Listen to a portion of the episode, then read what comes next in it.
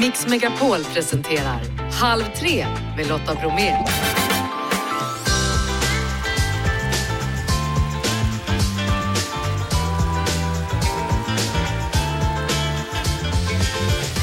Hallå där och varmt välkommen in i Halv tre-studion. Vilken mix hör ni i dagens program. Alltså Drag Race, Mello, Tutsi, Robert Fuchs, Farao, Mona Salin, Morran och Tobias, Robert Gustafsson. Jäklar, det blir fredagshäng. Det är Robert Gustafsson som är dagens gäst efter klockan tre och sen så spår Ronny Larsson då morgondagens semifinal vid halv fyra ungefär. Och innan vi startar, eller innan vi slutar snarare då, så ska vi också hinna med både skidor och skridsko-disco. Nu kör vi! Och nu är det fredag, det betyder fredagsäng. Och snacka om häng denna dag. Mona Salin, välkommen hit! Tackar. Farao Groth, välkommen hit! Tackar, tackar. Och Robert Fuchs, välkommen hit! Varmast tack.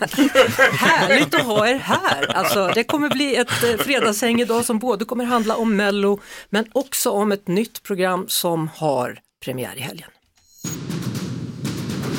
Idag är en stor dag i drottningadömet Drag Race Sverige. Nio queens har anlänt, alla med samma mål att krönas till drottning. Jag har väntat på den här stunden i 28 år. Jag tror att vi kommer leverera en hög nivå. Jag vill ju vara här och visa att man kan vara en liten mullig fjolla från Umeå och man kan bara göra vad fasen man vill. Jag lever min dröm och nu är jag här och gör det här. Vad är det som händer? Boom! Mm, vad är det som händer Robert Fuchs? Du är programledare i detta. Ja, de säger det. Och eh, nej, jag är så taggad så jag håller på att krypa ur mitt eget skinn. Förstå att det äntligen ska hända nu. Ja, det är så roligt för du var ju här precis när det blev offentligt att du skulle leda det här programmet och som Ja. då bygger på RuPauls eh, framgångsprogram som finns i många länder. Ja, och nu är, det, nu är liksom konfettikanonen laddad och nu ska man vrida om och så ska det bara sprinkla ut över svenska folket och världen. Vi ska ju sända ut i världen. Det är helt obegripligt. För, för att alla fans eh, till det här programmet, till RuPauls program, de tittar ju på varenda liksom, upplaga som finns. Hur Ja. är det med dig Mona, har du sett alla? Eh, Inte alla, men jag har sett Ja. RuPaul. Vad tycker du? Ja, men det ska bli så roligt. Ja, Och det kommer att reta så många, det är så roligt. Det enda du bryr dig om, Mona. Ja, det är bra. Det tar vi till oss. aldrig provocera. Vi ska gå i är masterclass så, hos dig. ja, men som vi sa innan med att eh, Christer Lindar fyller 70 idag. Jag kan, Så alltså det är liksom Ja, hurra, hurra, hurra, hurra! hurra! Legendary, Ja. alltså fantastiskt. men, men Mona, vad är det du tycker om med programmet? Eh, ja men dels att det är alltså, provocerande men det är häftigt att se. Men är det inte otroligt att det fortfarande är provocerande? Jo men det är det som är så häftigt. Ja. Att man vet att folk kommer att sitta där och, och tycka. Men framförallt kommer folk att älska det. Mm. Det tror jag också. Farao som håller på och kryper runt sin stol där nu. Mm. Ja, jag är så uppe i varv nu. Det är Som premiär. en Jag har myror i brallan. Ja, ja, ja. Du är med i juryn. Jag sitter i juryn tillsammans med Kajo. Mm. Och vad tycker du? Ja, men alltså, det, det är helt fantastiskt. Och det blir, ofta när man gör ett tv-program så blir det ju så här att man, det blir som ett litet kärleksbarn. Men det här är någonting alldeles speciellt. För att bara nu när jag hörde vignetten så blir man alldeles varm. För att det som jag insåg när jag fick förfrågan när vi började spela in, det var hur stort det var. Jag har ju naturligtvis också sett, men inte varit, kanske sett allting sådär som många har gjort. Men jag insåg hur stort det är och att det faktiskt är så att vi skapar nästa drag superstar i det här. Det är, ingen, alltså, det är ingen barnlek, det är på fullaste allvar och det är ju en världsartist som vi skapar. Så att, Och det är ju den ena typen av allvar. Den andra typen av allvar som vi har pratat om här i programmet är att det finns eh, dragshowartister eller ja, de utklädda åker runt på bibliotek och då säger man barn ska inte få lyssna på dem när de läser skador för det är ska- eller sagor för det är skadligt. Ja, Men visst är det konstigt. Jag kommer ju från Kalmar från början. Jag är född och uppvuxen där och, och när jag hör liksom att man på länsbiblioteket eh, har eh, suttit och liksom försökt begränsa, stänga in människor i små boxar och säga det här är farligt, det här är inte bra. Alltså det är, vi behöver mera av att liksom också utforska varandras kreativitet, fantasi. Alla vi människor är födda med oändliga möjligheter att uttrycka oss och jag tycker Drag Race sätter fingret på det. Att vi är kreativa som människor och individer men man måste också ge plats åt varandra i ett samhälle, i alla olikheter. Och nu så ska det komma en undersökning då, nu vänder jag mot dig då Mona, för detta politiker, där man ska undersöka huruvida public service till exempel ska ha den här typen av program. Ja men det är klart de ska ha det. Och, och det jag är inte bara alla som säga tycker det. Ja, nej men jag, är, jag har sett bland drakar och dragqueens med mina barnbarn. Jag kan säga att de blev inte depraverade, de, blev, de garva och tyckte det var så himla roligt. Det är de där som ska- har vita vantar. Jag gillar mina vita vantar. Det är, det är de. Det är de. Nej, de har varit här. Men public service, det, det ska ju vara både liksom ögonöppnare, det ska vara underhållande Mm. och det ska vara kontroversiellt och det ska vara kultur. Och det är drag för mig. Och sen tänker jag också så här, man får aldrig glömma att folk ska ju tycka. Det är ju folks jobb. Sen är det inte public service jobb att rätta sig efter det. Men folk ska ju tycka ditt och datt. Det spelar ingen roll vad du gör. Om man skulle göra ett kulturmagasin där vi satt runt ett runt bord och diskuterade samtalston. Så hade folk tyckt om det. Låt dem tycka. Men förändra ingenting. Eh, vi börjar med dig Mona, vad tycker du om årets melodifestival? Som gammal melodifestivaldeltagare så Ja, det var, det var ju att ta i. Jag körade. Men eh, körade till vad undrar alla nu? hej clown, kom ut så vi får titta på dig. En klassiker. Clown. Ja. Mm. Men det finns två överlägsna deltagare i år tycker jag. Ja. Det är Loreen och så är det Marcus och Martinus. Ja, De andra har jag redan glömt på något vis, men de två. Och vad säger barnbarnen? De kräver att jag ska rösta på Marcus och Martinus. Och vad kräver du? Eh, Kommer du göra det? Ja, jag kommer rösta på dem. Jag, Ja. jag gillar dem. Vi var ju med om Masked Singer tillsammans. De är himla fina killar. Mm. Just det, det var, det var när du var fru kanin. Ja, exakt. Det var ju roligt. Berätta vad du berättade för oss nyss Mona. Det var det roligaste jag hört. Mona ja. fick skriva autograf som Ja. Åh, är det du som är eh, fru kanin? Ja, så jag, det, det är jag. Kan jag få din autograf? Och så skrev jag Mona Salin och då tittade hon på den och så sa hon, men kan du inte skriva fru kanin istället? Så jag har gått från Toblerone så till fru kanin. Från Toblerone till fru Ja, så jag har kanin. gjort en del däremellan, men det verkar vara glömt. skjutjärnspolitiker med skitsamma morötter och fru kanin. Herr Groth, eftersom jag ska kalla det för det, Ja. Farao också kallad. Vad säger du om årets melodifestival? Ja, men jag, tycker, jag måste säga att jag tycker att den är väldigt bra. Jag tycker att den håller en väldigt hög nivå. Jag tycker att den är väldigt, jag tycker programledarna får onödigt mycket skit. Det får de i varje år. Det hör till att de ska få mycket skit. Men jag tycker att de är lite kul nu. Sen är, har jag problem med en enda sak och det är den lätt ironiska touchen som ska vara hela tiden. Ska man presentera The Carola som var med förra programmet eftersom Främling firar 40 år. Då tycker jag att man ska dra på utav helskotta. Sen är det ju lite tråkigt i år för att det är som att alla låtar tävlar om en andra plats. Loreen, alltså det, ja, det är vad det är. Jag eller Marcus och Martinus? Nej, det finns ingen chans i världen. Glöm, alltså, det, fin- jag är jätteledsen alla där ute. Jag riktar mig nu framförallt till Mona Sahlins barnbarn. Jag är jätteledsen. Det finns inte en chans i världen. Har man sett Loreens nummer, det blåser ju bort allting. Och jag, I happen to know att i riktigt insyltade Eurovision-kretsar, nu pratar vi worldwide, sådana här betting-sajter och sånt. Det är sjätte året i rad som Euphoria röstas fram till den bästa Eurovision-låt genom tiderna. Så att förväntningarna på Loreen i Liverpool, Men jag tror ändå barnen i Sverige kommer att liksom försöka möta upp det här favoritskapet. ja men All, barn, alla, alla barn utom... men då står bögarna som är allierad front och säger back off barn. It's stuck to me like a tattoo. Robert, Ja. eh, vi ska inte prata Mello bara. Jag tänkte, du har inte haft tid att kolla riktigt på det i år, men du kan ju hela det här konceptet och så. Hur är det med dig och din rider när du är ute och turnerar? Oh, jag är så blygsam. Jag är så blygsam. Kärnfria gröna druvor vill jag ha och ett bra nagellack som torkar snabbt. Nej, jag är jätte, jag är så blygsam vet du. Du vet, jag är ju van vid att sminka mig på en, eh, en, en, en toalett på 15 minuter. Det är ju så man måste göra som dragqueen, alltid vara beredd. Ja. Och då kan man inte vänja sig vid någon lyx. Alltså det, det är ju inte så att vi kan kräva någonting egentligen, utan eh, man är glad om man får en banankartong att stå på i början av sin karriär. Och sen har man dragrace att förhålla sig till nu. Så att jag, jag har också gått från, kan man säga, Toblerone till Fru Kanin, fast på ett annat sätt. Ja. Nej men Mona, när du var ute och turnerade som politiker, då krävde du någonting?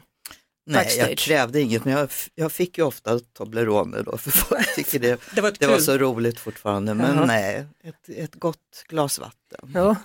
Vad var det? Alltså jag gjorde ju ett program för SVT för två år sedan som heter Vi eller aldrig som spelades in på, utanför Malta på en liten ö som heter Gozo och så frågade de mig, så, är det något speciellt du vill ha liksom i logen? Fika och sådär. Och då hade jag sagt i förbifart, nej men jag är inte sån fika-person riktigt. Jag gillar mer salt, typ nötter, chark, chips och sådär. Så varje dag så stod det en full stor charkbricka inne i min låda som jag tryck i mig. Som var liksom charkbrickestinne när man skulle gå ut och presentera. Jag åt en charkbricka om dagen. Ja. Eh, Vi har Tur en, att det här är radio, kan jag säga. vi har en eh, debutant i årets mellofinal. Hon är med i semifinalen imorgon. Hon heter Melanie och det här är hennes rider. Då tar jag skålen, häller i yoghurt, chips, starksås, krossar och så sitter jag. Nej, du är inte möjlig nu. Alltså det är jättegott. Nej, men du, du, nu skojar Nej, du. jag skojar inte. Krossar du chipsen? Ja, men så här, i- krossa chipsen och så bara, alltså det är så gott. Och sen äter du den geggamoja. Liksom. Nej men alltså testa det ikväll. Nej. Nej, jag ska inte testa det. Det är Melanie Webe som har detta. Hon vill alltid Nej, ha starksås, gud, det var lite väl chips. Melanie Weber? Ja. Du vet att vi idag släpper ju Drag Race Sverige sin officiella låt Every Queen som Melanie Weber har skrivit tillsammans med Patrik Sean och Herman Gardarve. Så alltså, det, hon får ju äta vad hon vill. Du tror inte att det här var tillfällighet? Då vet du att du ska ge en, en, en flaska med Hot stark sauce. sås. Ja. Ja. Eh, den här veckan det har ju handlat väldigt mycket om snippan och det har blivit ett snippuppror som nu flyttar in från sociala medier till gatan klockan 16. Idag är det nämligen demonstration för att det här fallet då ska omprövas. Det handlar om en tioårig flicka där eh, våldtäktsmannen föll, först fälldes för våldtäkt men sen gick det, eh, blev det överklagat och där kunde man då inte enas om man kunde enas om att han hade varit innanför hennes trosor men man kunde inte enas om om det var tillräckligt långt inne och man kunde framförallt inte enas om huruvida snippa var det om det är på utsidan eller om det är inuti och jätterörigt gjorde de det. Så här säger hon som har startat då snippupproret. Hur kan det inte vara viktigt, tänker jag, att engagera sig i en fråga där ett barn har, eh, det har råkat ut för övergrepp och vi har en hovrätt som känns det som letar efter anledningar att fria den här mannen. Vi pratade också i veckan med Sven-Erik Alhem, för detta riksåklagare och han sa så här. Ungefär som att flickans berättelse har inte beaktats tillräckligt. Man har inte lyssnat på barnet. Ja Robert, vad säger du om det här? Har du reagerat? Ja, jag tycker, alltså, jag, jag säger som min gamla historielärare Gunvor, det är en ynkedom. Nej, jag tycker det här är helt fruktansvärt och, och, och, och ord betyder väldigt mycket men man måste ju också lyssna på hur uttrycker vi oss, vad vill man säga i det här fallet. Det är verkligen fint tycker jag också att så många har gjort sina röster hörda nu i den här debatten. För att det är viktigt om vi ska kunna röra oss fram att, att alla också försöker förstå och sätta sig in i med empatiskt hjärta, liksom, vad handlar detta om? Och med flickan i fokus. Att, att jag har blivit väldigt illa berörd av detta, Ja, som många för, andra. för mig blir det också så här att vi, vi pratar om våra barn, ska de inte ha ett förtroende för rättsväsendet då? Vi säger man får inte begå de här sakerna mot er och sen när de då väljer att berätta då blir de inte trodda eller de slarvas bort på något sätt. Alltså det är en otroligt modig, välformulerad liten flicka som har varit med om något fruktansvärt och ändå kan beskriva det så tydligt. Och jag blir så upprörd, jag skäms mot det rättsväsende som är till för att skydda de som behöver mest skydd. Och det är den här lilla flickan. Så heja henne och jag blev så upprörd när man sa att ja, men de var så gamla de som satt där, de var över 65. Så jag fyller 66 nästa år. Jag vet vad en snippa är. Mm. Och jag ska gå till Medborgarplatsen idag klockan fyra. Alla som lyssnar och bor i Stockholm, kom dit. Eh, två av de här nämndemännen ska vi säga då, de eh, slutade igår. Två av de som har gjort den här domen. Vi vet fortfarande inte varför. Om de tycker att de har blivit illa behandlade eller om att de inser att de gjorde fel. Man vet inte. Farao, vad säger du? Alltså det som också berör mig väldigt mycket i den här och som jag, jag blir så glad Mona när du uppmanar till att också komma till Medborgarplatsen och göra sin röst hörd. För att sociala medier är fantastiskt på det sättet att man kan verkligen ta ställning och man kan visa färg. Men det är ännu viktigare att hålla det vid liv också för det finns någonting med the power of the people. Att när folk säger men nu är det nog. Och jag lyssnade på Stina Wolter som sa, "Jo, visst är det nog, men det har alltid varit nog. Det har varit nog för 200 år sedan, det var nog för 300 år sedan.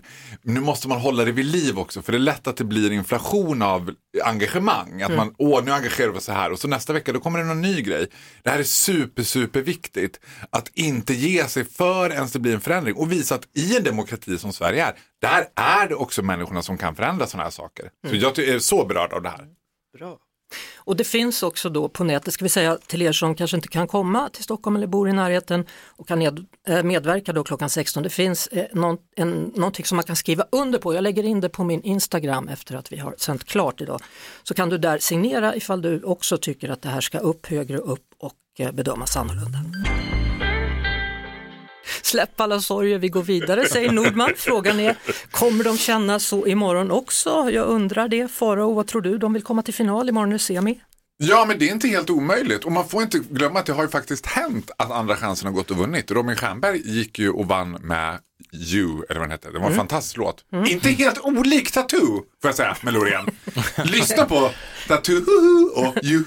Ja, precis. Sen finns det en annan låt också från Ukraina som är väldigt lik den där låten, om man nu sitter och grejar. Mm. Ja. Mo- Mona Sahlin, Nordman, kommer han gå vidare? Eller de? Eh, alltså, jag har bara koll på Loreen och Marcus Martinez, Ja, okej, det jag var det. struntar i resten. Hörrni, det här med att sova ute, Robert, är det något för dig året om?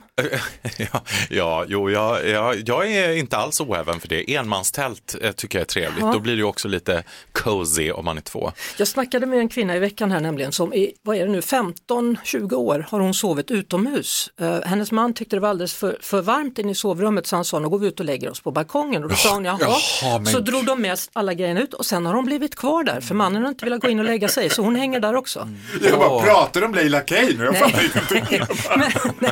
Men om hon nu sover på dagen, då sover hon inomhus så man ska inte liksom ta en eh, powernap på samma plats. Men så här gör hon i alla fall när de sover utomhus för det spelar ingen roll om det är kallt eller inte. Nej, jag ligger i nattlinne och gubben ligger näck. Men däremot när det är riktigt, riktigt kallt så har han mössa. Och en näck. Ja. Jaha. Vad säger grannarna då? är det någon som vill? De ser oss inte. De gör det. ja, han sover näck förutom mössan då. Ja, men det är helt underbart. Jag gillar ju att bada isvak också. Jag tänker att hon och Ja. jag skulle kunna bonda. Ja, hon är, de, de letar efter folk som också vill sova ute faktiskt, de känner sig lite ensamma. jag. Ja, ja, Jag är lite nybörjare, vi har en sån här inbyggd balkong. Och jag älskar faktiskt att sova där, även på vintern. Vilka och, grejer man får reda och på. barnbarnen tycker det är som att tälta, fast inomhus. Man sover bra när det är riktigt kallt. Farao, du är ingen kampare? Eh, nej, Nej. jag är inte det. I'm in a state of shock. Alltså du vet, jag so sover jag ute då är det oftast ofrivilligt. Men alltså. Hörrni, stort tack för att ni kom hit och hängde en stund idag. Alltså. Det är underbart, ni är varmt välkomna tillbaka Underbart, sen så när ni har tack tid. för att ni fick Ja, komma. Underbart, det är kort. Ja. Robert Fuchs, Farao och Mona Sahlin, stort tack och ha nu en trevlig helg då. Detsamma. Och Mona, dig träffar vi på måndag, då Ja, ska det du gör vi. berätta hemligheter. Ja. Mm. Halv tre med Lotta Bromé på Mix Megapol. Dagens gäst heter Robert Gustafsson. Han är precis som jag då uppvuxen i Skövde. Vi delade samma radiostation en gång i tiden och eh, visste i alla fall ganska länge då vilka vi var. Trodde jag i alla fall. Du är ju född i Katrineholm. Ja, Och jag kände liksom så här, här är vi Skövdebor och Ja. skaraborgare och västgötar som har tagit liksom, alltid tagit åt oss äran av dig ja. som en varelse från ja, våra trakter. Ja, jag är, är hemskt ledsen men, men jag får skylla på min far som ju var möbelhantverkare och hade ett eh, möbelföretag eh, i Katrineholm just. Och varför det var just där det vet inte jag. Men alltså jag kan lova dig, mina, mina rötter, mina celler är västgötska. Tack.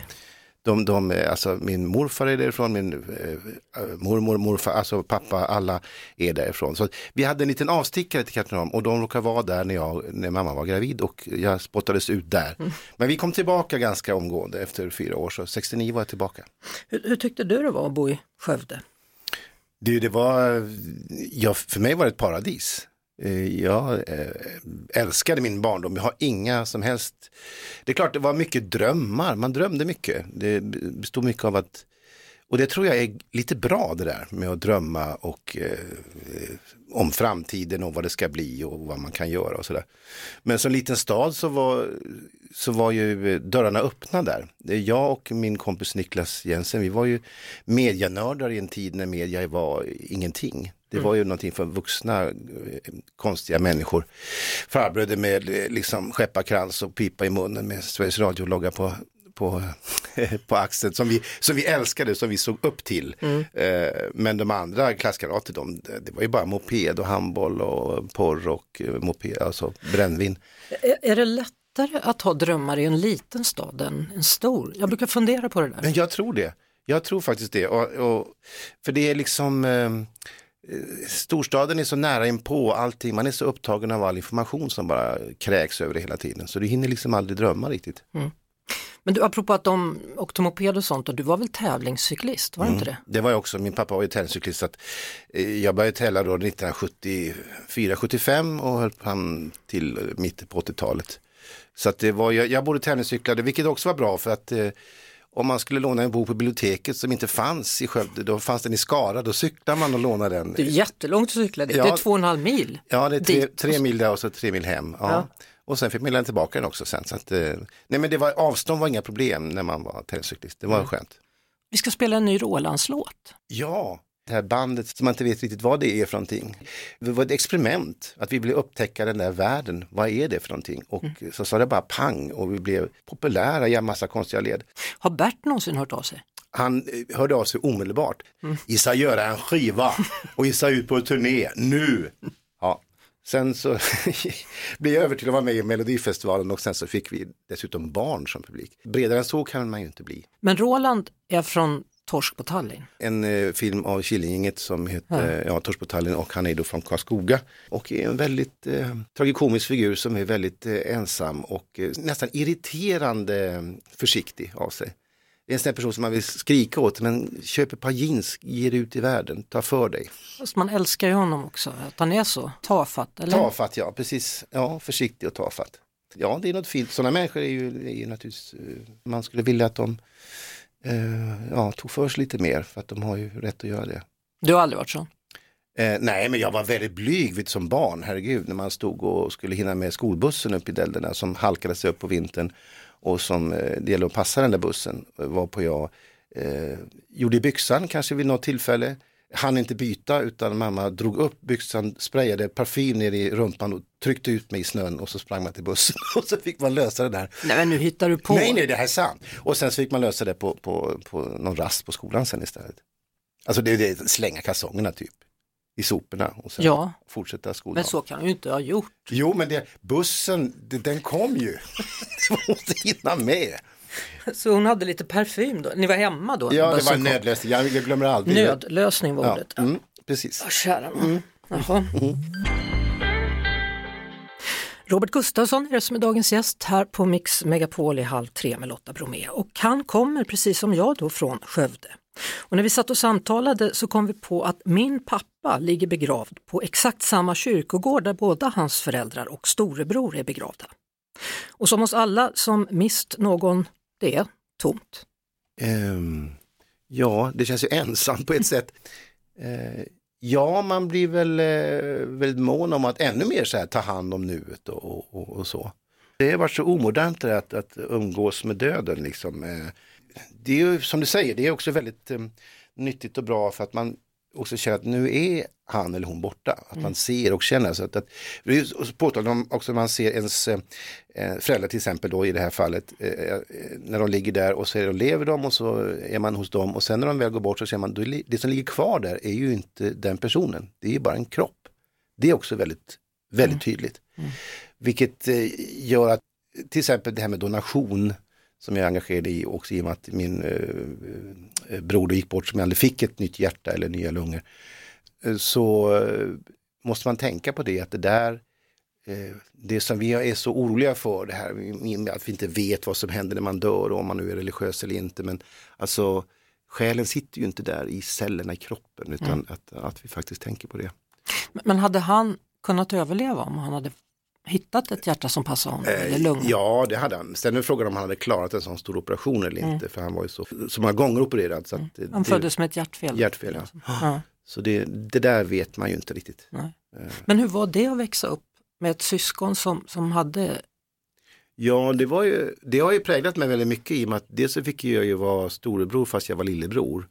Ta honom i försvar eller hjälpa honom och sådär. Och, men, men också att man kände det här dödshotet hela tiden ligga där. Mm.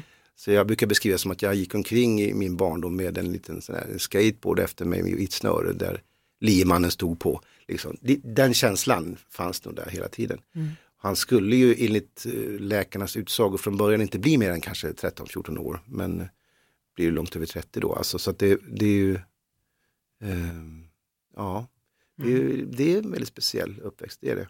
Men den, den erfarenheten tror jag, jag har pratat med folk som också har haft den erfarenheten med, vuxit upp med sjuka anhöriga eller anhöriga med olika funktionsnedsättningar och sånt där. Att det, det, framförallt i arbetet med Rayman så höll jag på mycket med det. Gjorde research och sådär. Så att eh, det är, ja det är lite speciellt. Det, är det. det präglar den i alla fall. Och eh, jag märker ju nu, och det är inte bara jag, jag märker på mina kollegor och andra som att man blir, blir väldigt också nostalgisk och man börjar, jag har ju aldrig tittat bakåt överhuvudtaget. Jag har alltid haft svårt för det. Så att jag har varit väldigt rädd för polisförhör och sånt där. Vad gjorde du igår klockan 16.38? Mm. För jag har ingen aning, jag måste kolla i kalendern. Eller vad gjorde du förra veckan? Men däremot vad gör du imorgon 16.38? Då vet jag exakt, då kommer svaret med en gång. Men så har det alltid varit för mig. Men nu, och jag tror det har mycket med oroliga tider att göra. Krigshot nu och Ukraina och inflation och höga matpriser och det är alltid nervöst och oroligt och hålla i plånboken och elpriser och sånt. Då, då börjar folk liksom äta mat som man åt när man var barn, man börjar ja, titta i fotoalbum och sådär. Det, nostalgin har ju med trygghet att göra. Vi är mitt uppe i ett snack med Robert Gustafsson som ju precis då släppt en singel med Rolands, han håller på med Tutsi och dessutom Morran och Tobias är på gång igen. Ja, vi har precis eh, klippt färdigt en ny eh, omgång av Morgon Tobias. Ja. Mm. Och nu kommer det på Simor den här gången. Då. Ja, precis. Vi sa så ska vi, vi börjar bli så gamla, om vi ska orka göra det här. Det gör ont, man är blöt, man slår sig, man blöder. Man, det är, I och med att vi gör allt, eh, slåss själva och vi ramlar själva och allt det där. Så det gör ju ont att göra det. Så ska vi passa att göra det innan vi blir för gamla tänkte vi. Så. Men vi hittade liksom aldrig någon tid, så det gick ju, eh, jag lovar det, det gick två år innan, innan vi hittade plötsligt, oj, här hade vi då 14 dagar. Så vi gjorde alltså en hel serie på 14 dagar. Wow. Eh, Hade i- ni manus eller improviserar ni? det, vi har manus och det är manusstyrt men, men det är däremellan så att säga. Det, replikerna är ju skrivna men de eh, ändras alltid eh, där och då för att vi får flow. Och det var, det var faktiskt roligare än någonsin att göra dem igen. Av två anledningar. Dels har vi blivit äldre så att eh, morgon blir helt absurd och som Tobias blir ännu mer absurd att vara en son som bor hemma och ser ut som att han är 50. Då tänker man oj oj. Det, de blir mer tragiska fast på ett sätt. Men också den här gången så är de så oerhört glada att de är tillsammans igen. För eh, Tobias har ju suttit inne då. För, eh, för skingring eller, eller som hon säger för skingring. Så. För skingring. Ja. Ja du. Mm. Det blir spännande. Ja, det blir spännande att se vad, vad folk tycker om det. Men de är ju väldigt älskvärda figurer och blev på något märkligt sätt. Vi var lite rädda att det skulle vara eh, att det skulle vara liksom för grovt och för, eh, men folk i alla led, även bland de kulturella finrummen säger man att Tobias har en egen liten plats där. Du, alltid lika kul att se dig. Ja, detsamma. Och stort tack för Och det var alldeles för länge sedan. Ja, det var det. Vi får göra det till en tradition. Ja, det tycker jag. tack för samtalet. tack, tack. Robert Gustafsson. Halv tre med Lotta Bromé på Mix Megapol. Ronny Larsson, hallå där! Hallå där! Ja du, nu är det dags för den sista deltävlingen får man väl nästan säga, även om det är en semifinal då. Men nu är det slut på duellerna.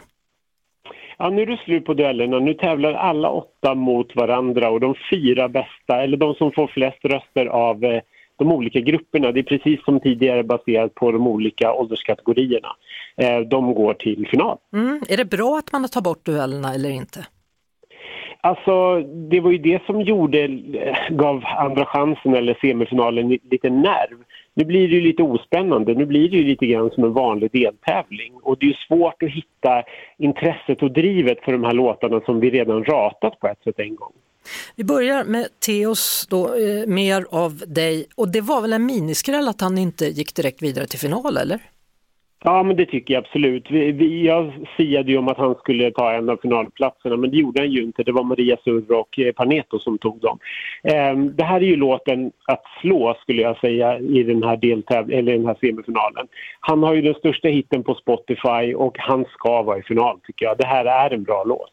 Frågan är om Mariette når dit, One Day heter låten och den har inte gått så där jättebra på Spotify, eller?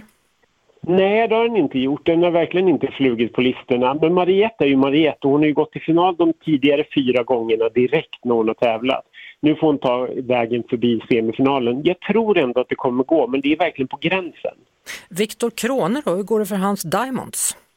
Det går inte så bra. Det går inte bra på Spotify och jag, den har tappat allt momentum känner jag efter första deltävlingen då den ändå var ganska nära en finalplats får man säga.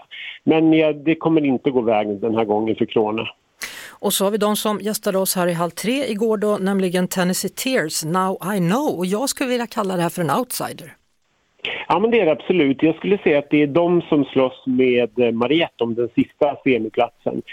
Um, de fick ju lite oväntat höga poäng under sin semifinal och det är ju en bra låt. Det är ju bra driv i den. Så att det här skulle kunna funka, absolut. Sen har vi Elov och Beni då, Raggen går. Ja, jag tror tyvärr inte att det blir en finalplats, men det finns en liten del, raggardel inom Ronny som hoppas att det ska, att det ska gå vägen. Raggar-Ronny? Ja men raggaron, du hör ju på mitt namn, jag är ju liksom söderraggare.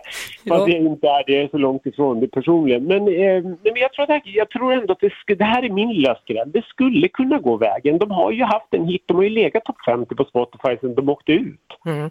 Och sen så har vi Melanie Webe då, före detta flickvän till Mariette som nu står på scen på egen hand då, For the show. Ja, precis. Jag tror, jag tror nog tyvärr att Melanie får se det som en seger att ha nått till- semifinalen. För jag tror inte att det räcker hela vägen fram. Det var en ganska sval del, svag deltävling som hon tävlade i ändå. Så att, nej, jag tror inte det. det men det är, det är bra kämpat. Nordman, Släpp alla sorger. Hur bra går den? Ja, den funkar ju på Spotify ändå. Den ligger ju i topp 50, tyvärr tycker jag. Alltså jag tycker det är så tråkigt. Det här känns så mossigt och jag tycker inte... De här gamla fåglarna som hänger i bakgrunden och de står still på scen och... Nej, de dansar lite, vaggar lite. Det är dans. Ja, de, de vaggar lite grann Ja. i takt med rök, i tungröken. Nej, men jag tror tyvärr att det här kommer funka, men nej, usch, jag, tycker, jag kommer bara tycka det här är urtråkigt att se på repetitionen nästa vecka. Jaha. Kiana då, Ja. den sista ut här. Where did you go? Ja, men här, här känns det ju fräscht tycker jag i alla fall, till skillnad Mm. från numret innan. Det här är ju en ung, duktig poptjej som jag tycker absolut hör hemma i finalen. Eh, jag gillar låten också jättemycket och det är väl hon och Theo som har lägst odds att ta sig vidare. Så att, sist ut har ju lyckats tidigare under deltävlingen och det tror jag det gör den här Mm. gången också. Hej Kiana! Så det blir Kiana, Nordman, Theos och sen står det mellan Mariette och Tennessee Tears då. Och eventuellt Elov och Beni. det var hela startfältet. I stort sett. ja. ja, men i stora drag. Men jag tror att jag, jag säger Mariette i slutändan. Du ska få en present från oss nu. Mhm. Mm. Och det blir inte Timotej. Men Nähä. det blir Signe och Hjördis med deras Edelweiss i EPA-versionen. Woho! Hurra! Har du hört den? Ja, jag har hört den. Vi har dansat till den på efterfesten i lördags. Mm. Den var superhärlig. Alla sjöng med och alla tyckte att det var typ världens bästa låt när klockan var kvart över ett. Ja, men vi tycker att den är ganska bra när klockan är 18 minuter i 16 också. Halv tre med Lotta Bromé på Mix Megapol. Ni hörde förut när jag pratade om vädret att SMHI har utfärdat orange varning i Jämtland och Härjedalsfjällen. Det är hårt väder i de svenska fjällen och väntas hålla i sig då över helgen. Och Naturvårdsverket har utfärdat lavinvarningar. Skistar stänger liftar och fjällbesökare uppmanas att hålla sig inomhus. Med oss nu Rickard Svedjesten som är ordförande i Svenska fjällräddares riksorganisation som befinner sig i Oviksfjällen i Bydalen. Hur är vädret där du är? Jo, men alltså det blåste nog som värst i natt. Eh, På vindsnurran här uppe så visade det 38-39 sekundmeter och nu ligger det på mellan 20 och 25 sekundmeter. När SMHI så här går ut och utfärdar en orange varning, vad ska man tänka på då? Ja, men man ska ju framförallt tänka på att eh, först och främst, det är inte farligt att vistas i en fjälldestination utan det finns ju alternativ hela tiden. Men det man ska tänka på det är ju att inte ge sig ut på kalfjället. Framförallt ensam eller att man är ute och åker skoter eller går på tur. Eh, just när det blir den här stormvarningen och orkanvindar som det har varit nu sista dygnet. Varför är det sådär exceptionellt farligt? Är det att man inte ser vart man ska eller är det att det är lavinfara? Eh, nej, inte lavinfaran i sig utan eh, det är en kombination med vinden och så när det snöar, sikten blir väldigt dålig. Men framförallt eh, är det minus 5 grader och så blåser det 25-30 sekundmeter så blir det något som kallas köldfaktorn så att eh, det blir eh, 25-30 grader kallt mot kroppen så man blir väldigt snabbt nedkyld kyld när det blåser väldigt mycket. Nu är- Eh, Det är det ena. Och så just det där att eh, sikten blir dålig och framförallt man njuter inte av, eh, av att vara ute på fjället när det är det här vädret. Nu är det ju sportlovstider och många ovana fjällbesökare är i området här. Vad är det vanligaste misstagen som ovana gör? Nej, men det är väl just det där att man kanske har lite förväntningar vad man ska göra på sportlovet. Det finns ju jättefin skidåkning nere i dalgångarna och jättebra skidåkning på skidorterna också fast man får hålla sig nere på lågzonen istället för att vara uppe på kalfjället. Så att eh, det vanligaste misstaget det är väl just det där att man, man ska prova att göra saker som man kanske varken har erfarenhet eller kunskap eller utrustning för. Mm. Om man då hamnar i nöd på fjället här, då, hur går man tillväga oavsett om det är sommar, sol eller vinter och hårt väder? Ja, hamnar man i nöd, då ringer man 112 och blir kopplad till polisen. Och polisen då avgör om det blir inleds en fjällräddning eller inte. Så det behöver inte vi fjällräddare göra, utan det är polisen som är ytterst ansvarig. Och tycker man då att det är risk för liv och lem eller att det kan bli det så, så inleder man fjällräddning och eh, kallar ut den aktuella fjällräddningspatrullen i det område man befinner sig efter svenska fjällkedjan. Rickard Cedersten, ordförande i Svenska fjällräddares riksorganisation. Vad är det sista rådet du vill skicka med till människor som beger sig ut i fjällen nu till helgen?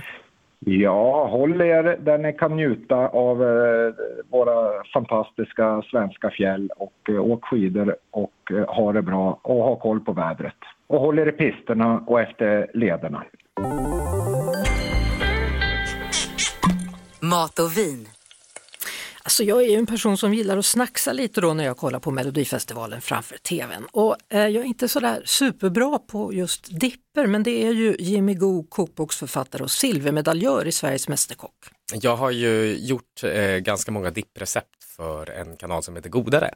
Och eh, jag gillar ju det här när man kan liksom äta sig mätt på olika röror och dippar och liksom det här plockiga snackssättet Mm. att käka på är perfekt när det är liksom mello och tv-tider. Ja, verkligen. Och när man är flera stycken också, det blir ganska mysigt det där att det, Mm. att det står framme. Mm. Eh, asiatisk aubergine-dipp till exempel, då. hur gör man den på bästa sätt? Det är faktiskt en eh, rätt som jag kom på själv. Den tillkom liksom i somras när jag och mamma hade aubergine som vi hade odlat själva.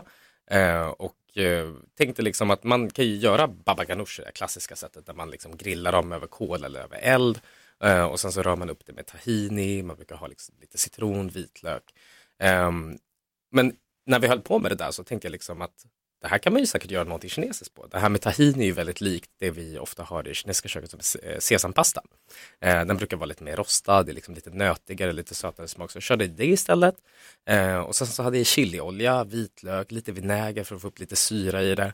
Och det blev otroligt gott faktiskt. Så Mm. den har jag gjort flera gånger sedan dess. Och den är inte så svår? Den är inte alls svår. Nej. Kan man, kan man köra en aubergine in i ugnen så har man gjort det svåra. Sen så gäller det att man ska ha liksom lite liksom kinesiska ingredienser hemma. Men det går väldigt, väldigt bra att byta ut det mot andra typer av vinäger eller om man har någon annan typ av liksom stark olja eller olivolja också för den delen. Mm. Eh, jag ser en av mina favoritröror här, Pico de Gallo. Ja. Oj, oj, oj. Ja, Hur gör man den på ett lätt, snabbt, bra sätt? Alltså pico de gallo hänger ju egentligen på att man ska ha så bra tomater som möjligt. Eh, så nu så här på vintern så kanske man får köpa de här lite mindre, lägga lite extra tid på att skära ner dem där i liksom, kvartingar skulle jag säga. Eh, och dra på ordentligt med limen. Mycket syra ska det vara och lite lite socker också. Då kan man liksom rädda upp det där med att tomaterna kanske inte är tipptopp nu på svenska vintern. Mm. Och, mycket koriander, silverlök tycker jag också är bra. Mild och fin. Härligt. Eh, vi har en annan då, den här låter så himla nyttig, spenat och kronärtskocksdipp. Mm. Den, är, eh, den låter nyttigare än vad den är, för den ska man egentligen göra med väldigt mycket ost. Så du har ju cream cheese, lite vitlök och sen mycket parmesan i. Och det ger ju liksom det här krämiga. Jag älskar ju sånt när man får liksom grönsaker med mycket ost. Det är så gott. Ja, jag såg när du gjorde den där faktiskt. Jag tittade lite på det och där, där hade du in parmesanen sist då för kräm. Cream Mm. cheese kom in först och sen kom den på slutet. Men ska den smälta också då parmesanen? Den smälter ju ner i den här varma Ja. cream cheesen och parmesanen ger ju det här sälta, syra, umamin som verkligen får eh, liksom mycket kropp i, i smakbilden. Liksom. Mm. Och eh, chili con queso.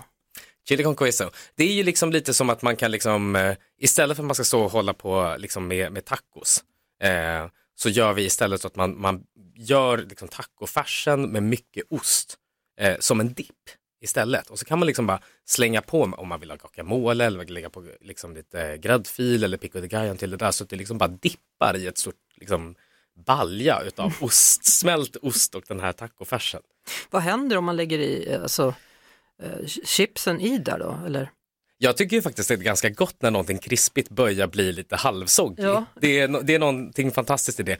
Du, när vi kom in här så pratade du om det här kung pao chicken. Ja. Eh, det är också, ibland gör man ju den med friterad kyckling som man sen dressar i en sås. Det är ju en gammal så här, kinesisk teknik och det är ju otroligt gott verkligen. Mm.